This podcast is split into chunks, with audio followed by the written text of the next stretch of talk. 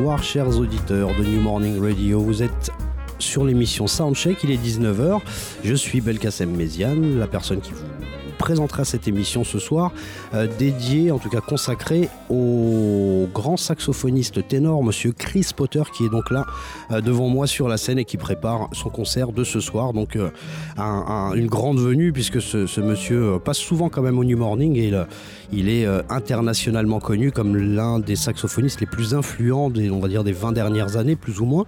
Alors la première chose que j'aimerais faire dans cette émission, c'est souhaiter un joyeux anniversaire à une personne qui me met très cher, c'est monsieur Bruno Larzilière et qui est derrière la console. Donc euh, voilà, on est tous là, on est au moins 200 à lui souhaiter un joyeux anniversaire. C'est lui qui assurera la technique, donc euh, fais-nous ça bien et joyeux anniversaire monsieur Bruno. Donc euh, une émission consacrée, comme je vous disais, à l'un des grands ténors des 20 dernières années qui continue sans doute que vous entendez derrière monsieur euh, continuer sa balance. Alors on va euh, commencer par un petit morceau, comme d'habitude, on va, on va écouter un, titre de son premier album euh, qui, qui est sorti en 92 et puis je vous ferai un peu, on va dire l'historique plus ou moins de sa carrière. On va écouter un morceau qui s'appelle Juggernaut sur le premier album qui s'appelle Presenting Chris Potter. Juggernaut.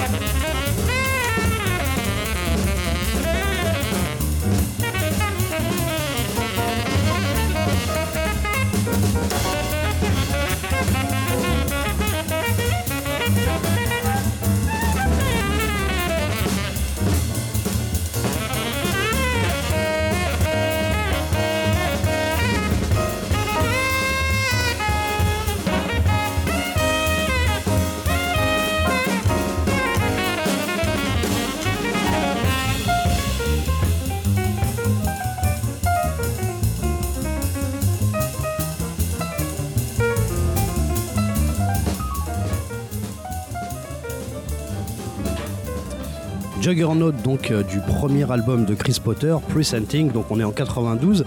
Alors euh, si je vous donne sa date de naissance, il est né en 71 à Chicago, donc il a 21 ans euh, lorsqu'il arrive avec ce premier album là, je crois que c'était sur Chris Cross Records, un label d'ailleurs où il a pas mal participé avec d'autres, hein, avec, euh, avec euh, des, trompettistes comme Alexis Piagin ou euh, Ryan Kizor ou John Swana. Il a, il a quand même énormément officié dans ce label. Donc, comme je vous disais, il est né en 71.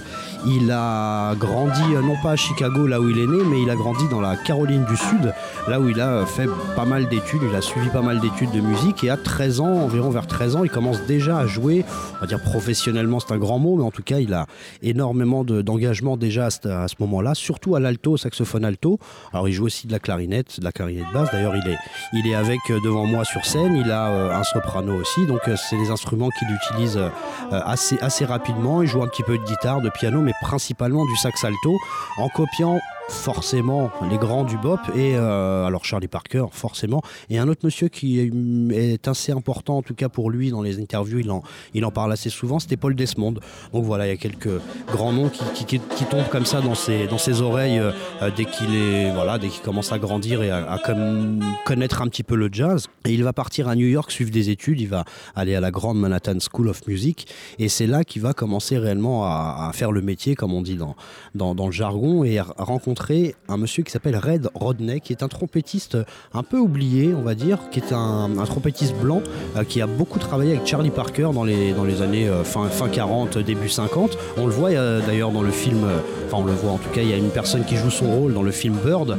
ce trompettiste blanc avait disparu pendant, pendant pas mal d'années, est revenu dans les années 80 et c'est peut-être le premier voilà, qui a donné sa chance à Chris Potter. Donc c'est un album qui s'appelle Then, and Now, on est en 89 ou 90, je crois, quelque chose comme ça. Et, Chris Potter a à peine 20 ans. Donc, euh, euh, vous avez des vidéos euh, disponibles. Hein. Vous avez sur YouTube, vous tapez Red Rodney Chris Potter et vous allez tomber sur des, vidéos où vous voyez un, Chris Potter encore tout jeune et qui déjà commence vraiment à, impressionner un petit peu tout le monde, puisqu'à 18 ou, 19 ans, on n'est pas censé jouer comme il jouait. En tout cas, n'hésitez pas à regarder ces vidéos. Voilà, je trace un petit peu son parcours. Donc, vous avez entendu un, extrait du premier album. On va poursuivre avec un, un autre extrait et on parlera tout à l'heure aussi des influences euh, des grands, grands, grands ténors.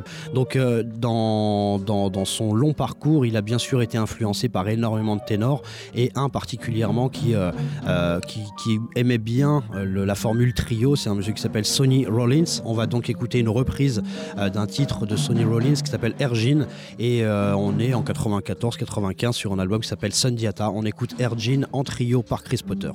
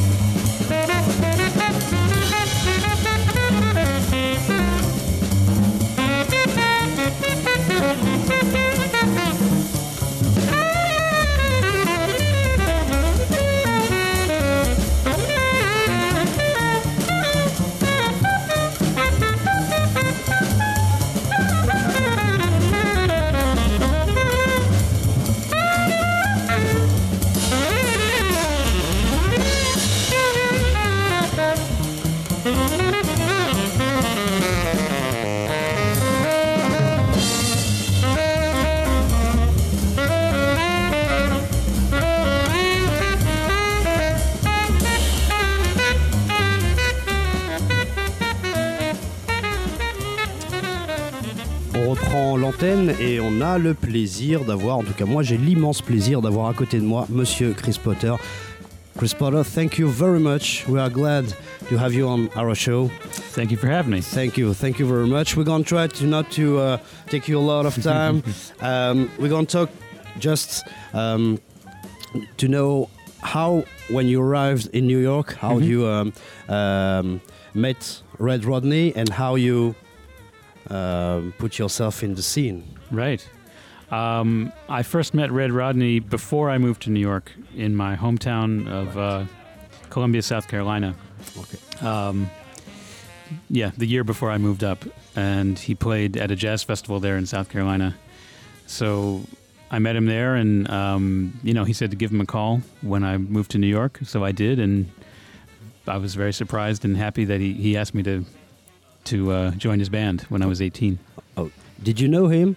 Did you know his Oh, of history? course. Oh, of course. Okay. Of course. Yeah. Alors, je lui ai demandé euh, comment il est arrivé donc euh, à New York et comment il a rencontré Red Rodney, qui, euh, comme je vous le disais tout à l'heure, était son sorte de premier patron. Et il m'a dit qu'en fait, il l'avait rencontré avant, quand il était euh, euh, en Caroline du Sud, euh, la ville où il avait grandi, et que il avait, qu'il l'avait impressionné, que justement, il avait pris contact et que il le connaissait donc avant et qu'il savait un petit peu justement qui il était.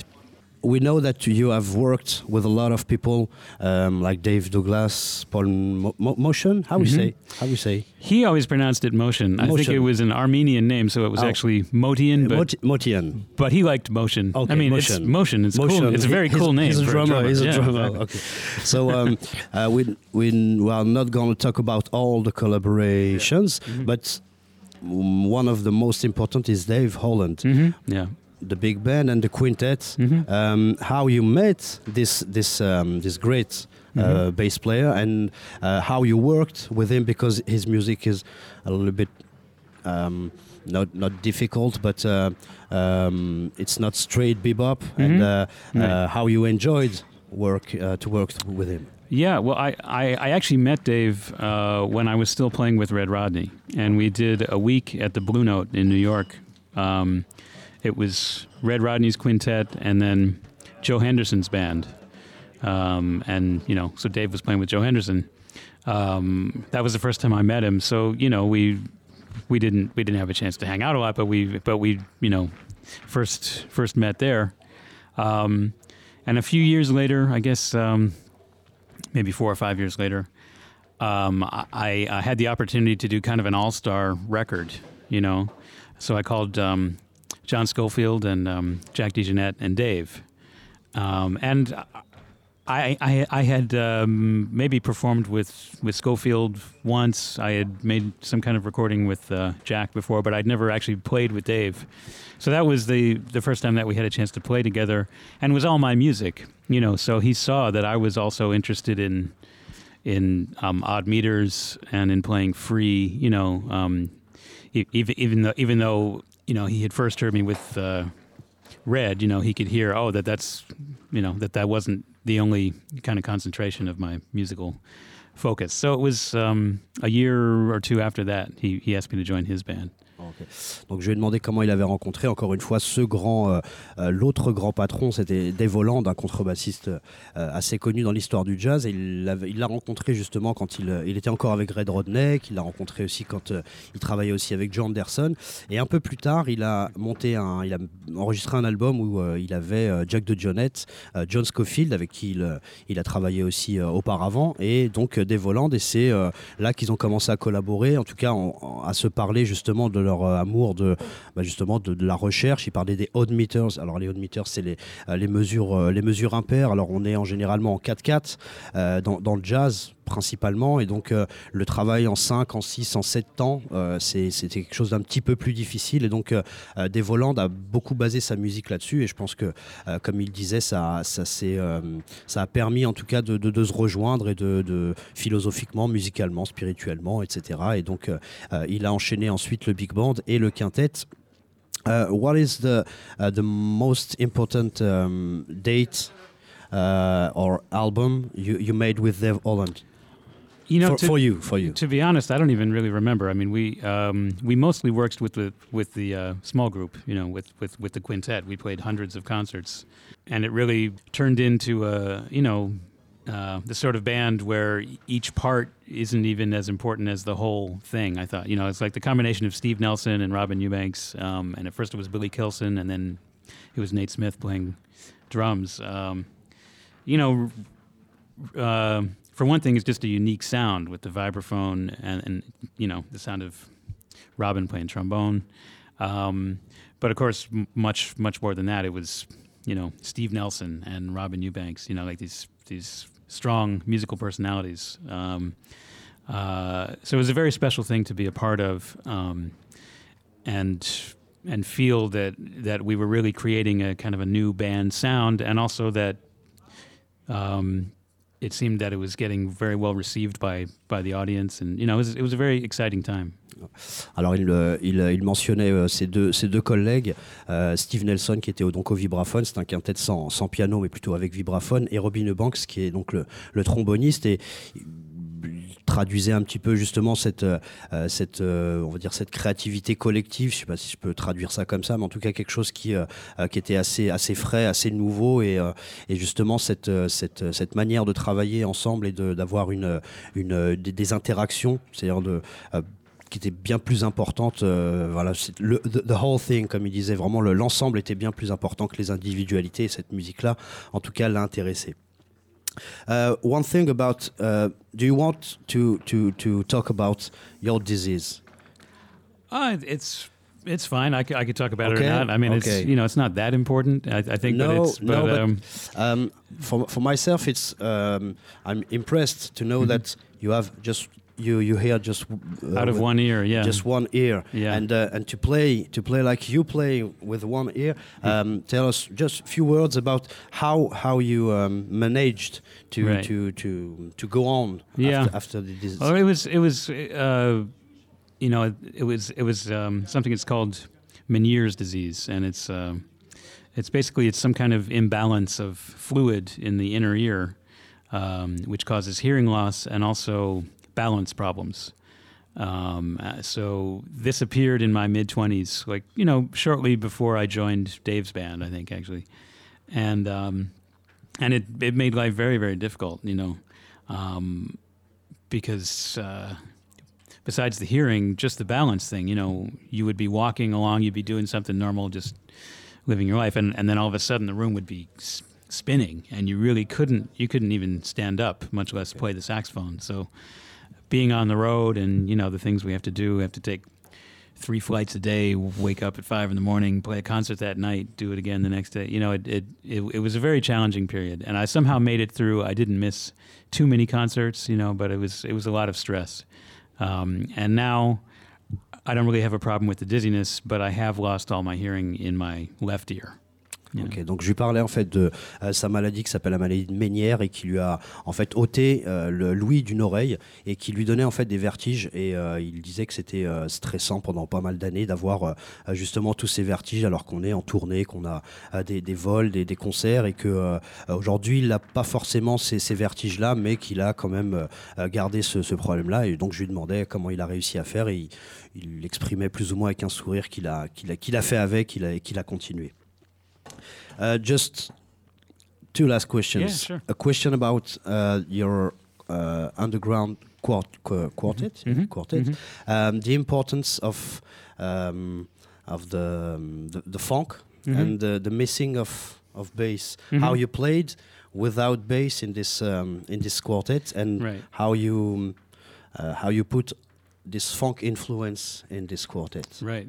Yeah, that was that was something I really wanted to do that I you know that I imagined in my head like a way of you know having kind of a more funk based group that was also very uh, improvisational and very serious. You know, not not trying to be commercial, but trying to explore what you can do with that with those sounds. You know. And the sound of the Rhodes playing the bass, I mean, specifically, you know, the way that Craig Taborn, Taborn yeah. does it. I mean, it's it's really he's he's one of a kind. Um, so it wasn't like we didn't have any bass. We had the bass function just fine. It was just being played, you know, from the keyboard. Um, and that was nice also because it, it made for a smaller group. Like usually, if you had the bass and keyboard sound and a guitar sound and a saxophone, you know, you would have a quintet.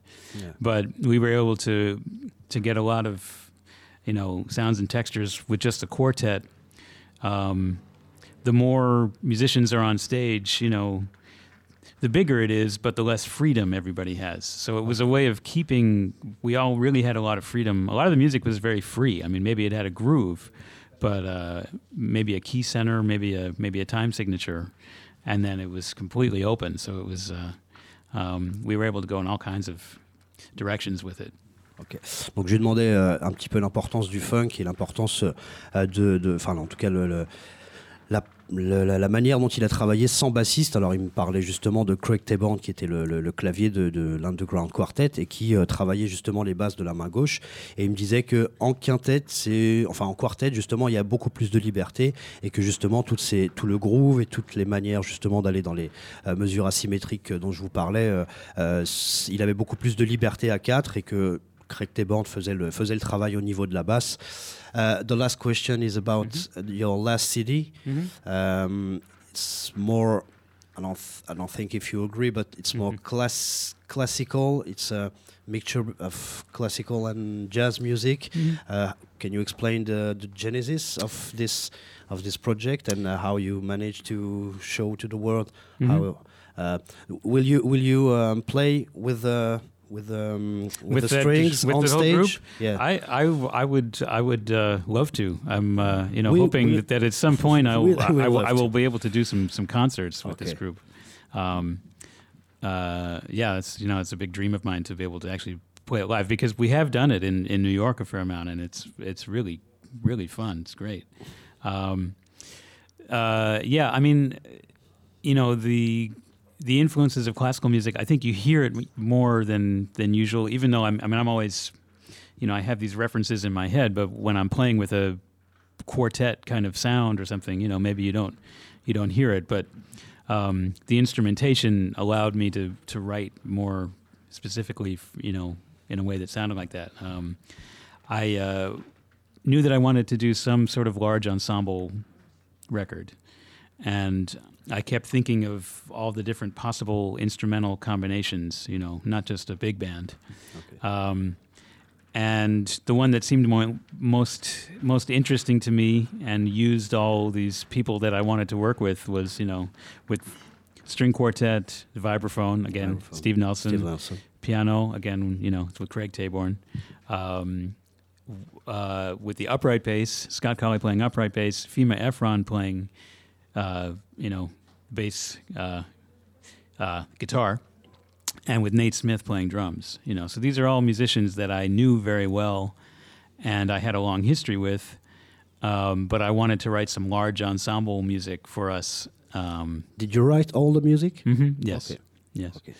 Um, yeah. So it was a lot of work, you know, because it's an unusual combination too. There weren't too many too many references. I mean, there are a lot of references for writing for string quartet, but how to integrate that with you know a jazz rhythm section with two bass players and vibraphone and marimba and uh, you know um, uh, that was what I enjoyed. Is uh, you know I had to really use my imagination and be creative in figuring out how to score the music.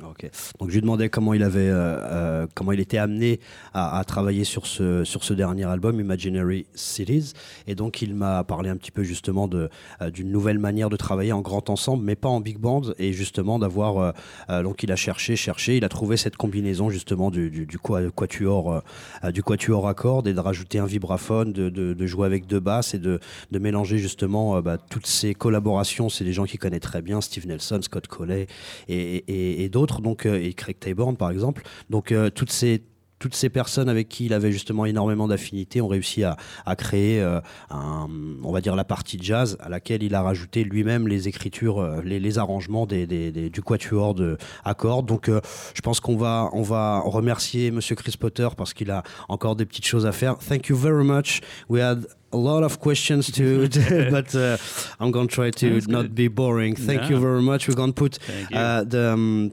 the the next the next tune is from uh, Dave Holland. Uh, it's a quintet. It's a, a tune called Prime Directive. Oh yeah. Thank you very much. It's uh, very interesting to to hear you and uh, trombone um, Yeah. playing and. Uh, Yeah, we, we and, really uh, enjoy playing. Yeah, uh, and we enjoy to listen. thank you very much. Have a Thank nice you. show on this on this stage. Thank you, thank you, thank you very much. Thank you. Thank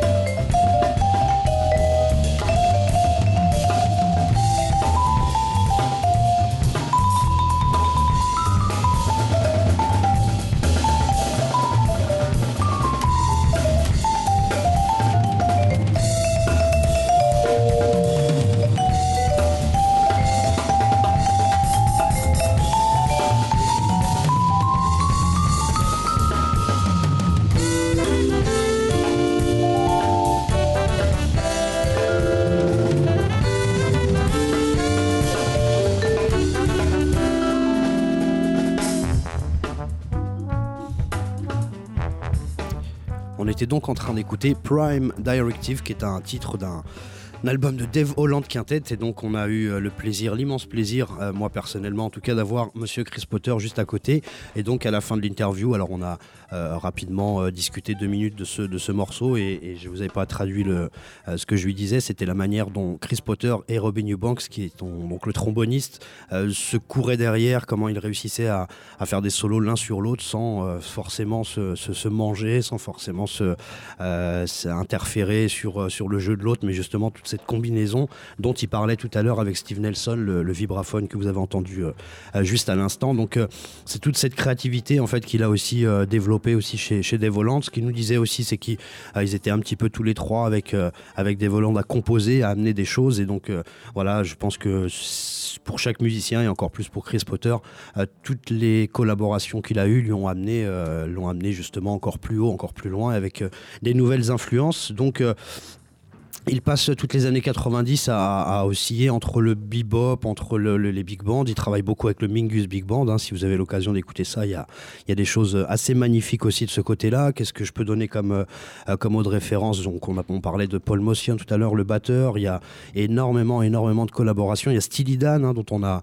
Euh, alors, Steely Dan, c'est un groupe. Euh, alors, comment le définir? C'est de la, variété de luxe, la variété de luxe, on va dire, entre le jazz, la, soul, le rock euh, vraiment quelque chose d'immense. Et euh, curieusement, enfin en tout cas ironiquement, il y avait Michael Brecker qui euh, jouait aussi à l'époque avec eux, donc 20 ans plus tard, hein, Chris Potter qui est donc un un des grands ténors de, notre, de notre temps, donc euh, c'est assez, euh, c'est assez marrant. Alors il le disait aussi dans une interview, il n'a pas toujours, toujours apprécié non plus les grandes, grandes scènes avec les grands, grands festivals.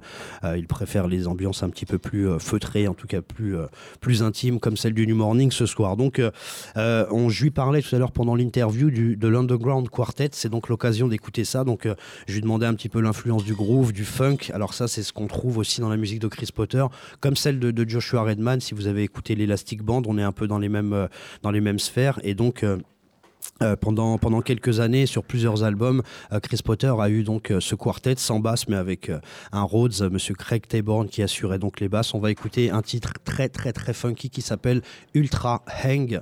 vous le trouverez sur un album qui s'appelle Ultra Hang. On écoute ça tout de suite, c'est très très funky.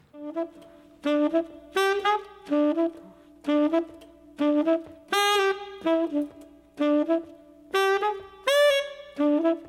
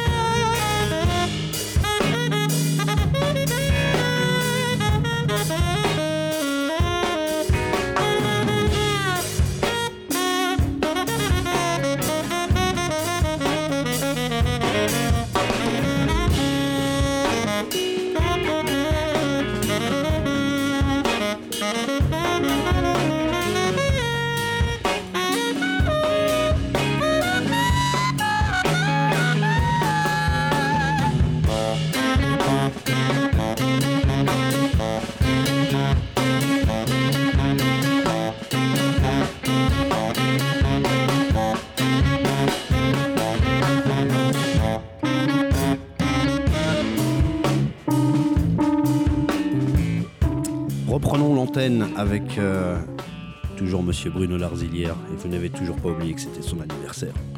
Et ça rime d'ailleurs. Alors on, continue cette émission. Enfin, on va, on va bientôt accueillir un monsieur euh, qui est aussi euh, un invité ce soir, un, ami, une personne que je connais bien qui s'appelle Geoffrey Doucet, qui va venir nous parler un petit peu du, du, côté, on va dire, classique. Alors on vous expliquera ça un tout petit peu mieux. Moi, j'aimerais euh, terminer, euh, en tout cas, toutes ces écoutes sonores, parce qu'il y en a beaucoup. J'aurais bien euh, fait écouter encore plein, plein, plein, plein d'autres choses. Mais il y a un album qui était assez important. en tout cas qui me semble moins important dans, dans sa carrière, c'est un album qui s'appelle Gratitude. Et alors la gratitude, euh, forcément, euh, pour, pour les gens qui lui ont formé l'oreille, on va dire, c'est euh, les grands ténors, pas seulement les grands ténors, mais les grands saxophonistes, mais principalement les ténors. Et en fait, dans, dans cet album, il y a un morceau dédié à John Coltrane, dédié à Heidi Harris, à Joe Anderson, à Wayne Shorter, Coleman Hawkins, Charlie Parker. Moi, ce que j'ai décidé de vous faire écouter de cet album assez magnifique quand même, qui est toujours aussi dans cette ambiance, on va dire un peu funk, groovy, en tout cas euh, quelque chose d'un petit peu plus, euh, un petit peu moins bebop euh, que, que, ce qu'il avait l'habitude de faire au début. On va écouter un morceau qui s'appelle The Source et c'est donc un hommage à John Coltrane, The Source.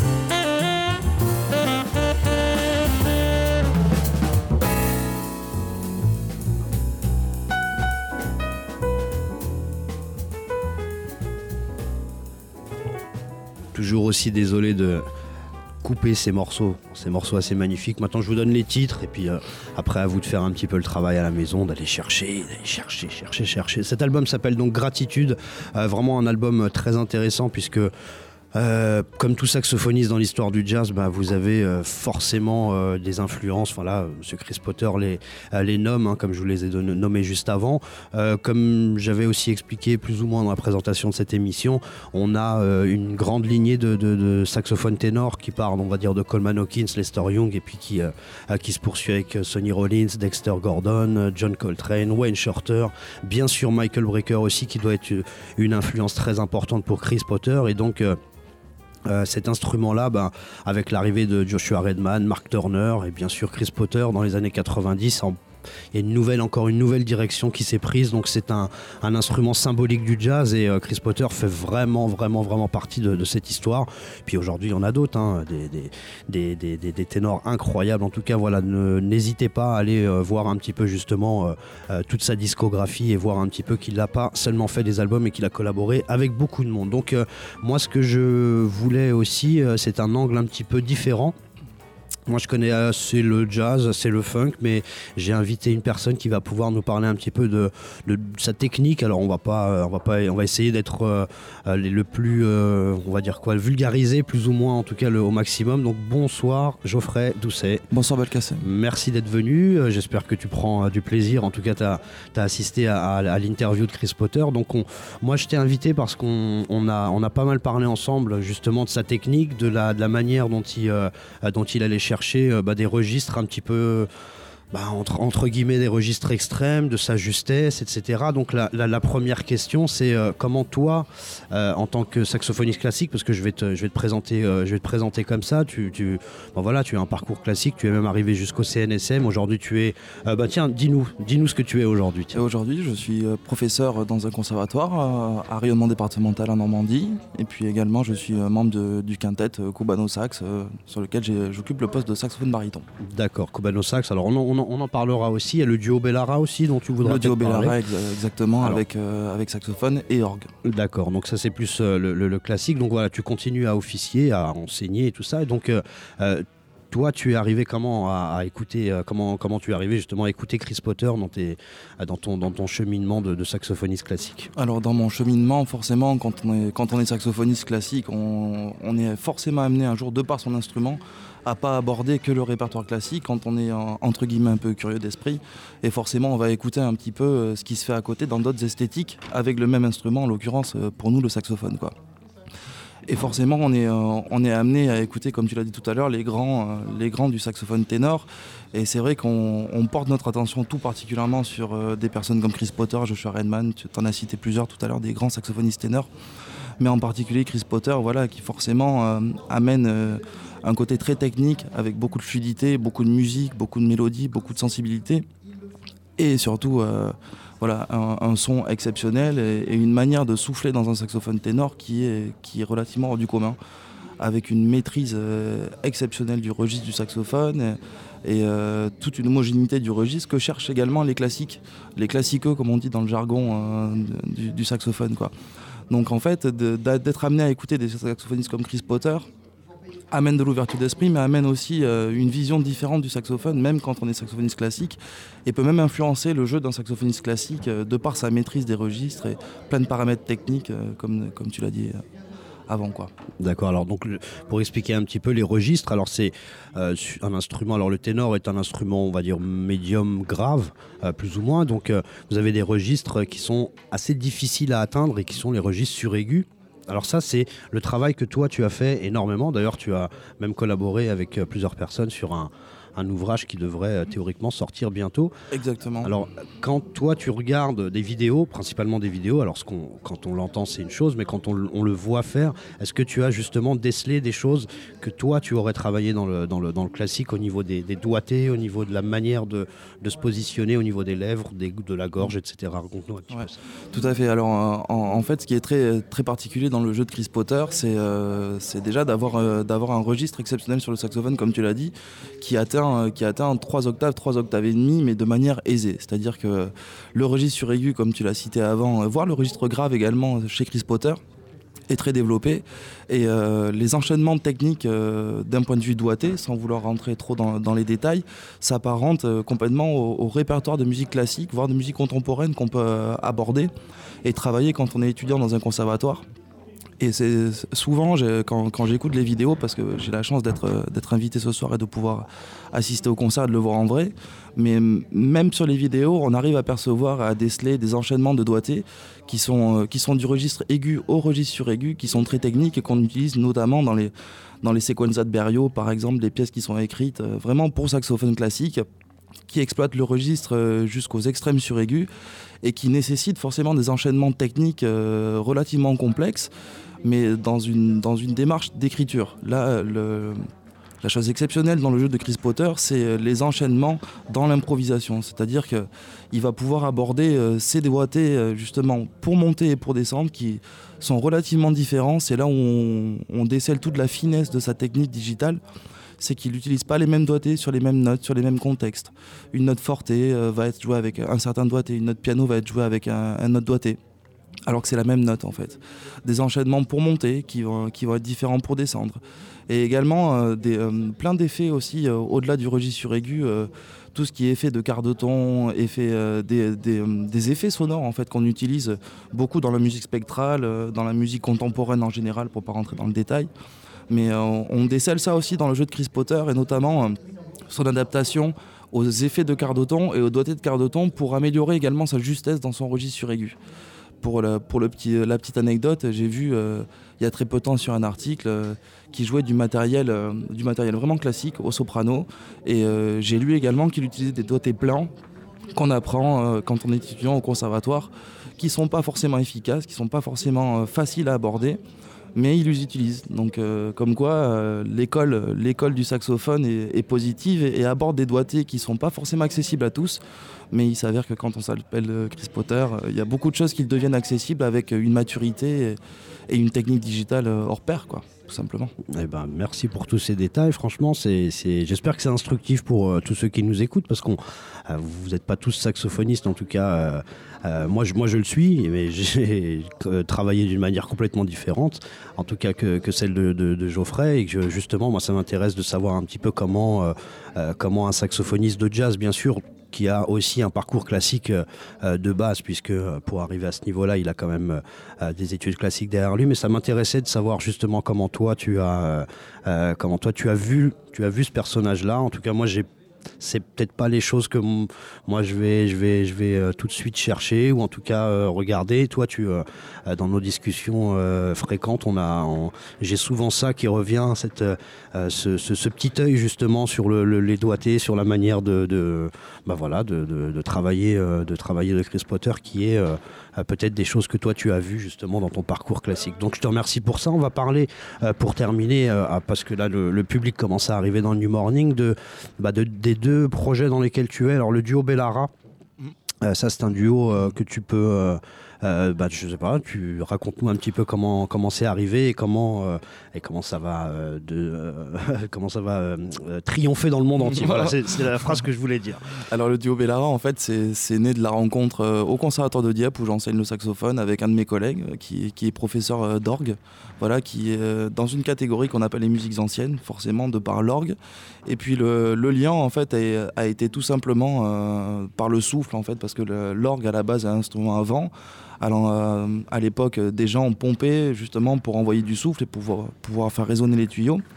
Et donc euh, le lien, il a été, euh, il a été essentiellement lors d'une soirée où on a discuté. On s'est dit, je pense que ça serait intéressant de, trouver une esthétique. Je pense qu'il y, a moyen de trouver des couleurs intéressantes avec cet instrument qui est le saxophone mélangé avec l'orgue. Et on a fait tout un travail justement de transcription parce que vous doutez bien que saxophone et orgue, le répertoire n'existe pas. Donc c'est un, travail d'écriture, de, transcription, d'adaptation, euh, justement sur des pièces euh, que tout saxophoniste classique a rêvé euh, de jouer dans sa vie, type la grande partita de Mozart ou, la, rhapsodie pour clarinette de Debussy également, du répertoire qui n'est pas abordable forcément avec piano ou en transcription avec orchestre ou en réduction. Et donc le travail du duo Bellara est essentiellement sur les transcriptions du Ravel, du Debussy, du Duruflé aussi, du répertoire des fois sacré aussi un petit peu. C'est relativement ouvert. Voilà, là on est ouvert aussi sur un répertoire de musique contemporaine, donc c'est un peu l'état d'esprit du duo Bellara, c'est de développer du répertoire pour une formation qui est un peu inédite, et surtout euh, de se faire plaisir avec cette musique-là, qui est euh, la musique des compositeurs qu'on a toujours écouté euh, depuis petit en tant que musicien classique, mais de par l'instrument qu'on joue, on n'y a pas accès. Donc voilà, se faire plaisir aussi avec du répertoire qui n'est pas écrit pour nous. Et vous jouez souvent dans des églises forcément, puisque c'est là qu'on trouve principalement les, orgues. Donc ça c'est une des parties, et l'autre partie, alors qui n'a je dirais pas rien à voir parce que ça n'a jamais rien à voir. Il y a toujours euh, des liens entre les musiques. C'est le Cubano Sax euh, Quintet, c'est ça qu'on l'appelle. Avec, euh, alors moi j'ai plus ou moins les noms. J'ai Erwin Akao, j'ai Eduardo Fernandez. Angel Ballester. Angel Ballester. Et Abraham Manfarol aux percussions. Voilà, c'est lui que c'est lui que j'avais pas. Donc alors toi tu es au baryton. Ouais. Irvina Kao au ténor, mm. euh, Angel qui est euh, à l'alto et Eduardo qui fait le soprano et le ténor. Exactement, ça dépend du répertoire qu'on aborde. D'accord. Et quel est justement le répertoire que vous abordez principalement? Alors le répertoire abordé principalement par, ce quintet, euh, comme tu l'as dit, quatuor de sax et percussion, c'est essentiellement du répertoire de musique cubaine, mais voilà, on est relativement ouvert, donc on a aussi du répertoire un peu plus latin jazz, un tout petit peu plus moderne que le répertoire purement traditionnel cubain. Et donc euh, voilà, c'est le répertoire qu'on aborde avec percussion, donc qui nous amène forcément ce côté rythmique. Euh, Manfarol, euh, dit Manfa, est, est, relativement polyvalent, donc c'est pas une simple batterie. C'est pour ça qu'on donne un point d'honneur à pas dire avec batterie, avec percussion parce qu'il utilise des congas, des cloches, des gyros, plein d'accessoires, entre guillemets accessoires qu'on appelle en Europe, mais c'est des instruments à part entière. Voilà, très, très bonne précision. voilà, c'est important de le dire, ce sont des instruments euh, voilà, à part entière qui se travaillent individuellement. Donc il y a une réelle démarche euh, de, développer ces, couleurs de percussion. Voilà. Et il s'avère que Manfa, étant très polyvalent, peut, peut aborder euh, un maximum d'instruments, bien évidemment avec un socle de batterie de base et puis euh, quatre saxophones, voilà une formation quartet entre guillemets classique. Voilà, le lien, le lien se fait aussi. Euh, voilà, le lien se un, fait aussi. Un petit peu par là, voilà, parce que c'est une formation euh, qu'on dit noble chez les saxophonistes classiques, mais qui a influé du quatuor à cordes vraiment d'origine.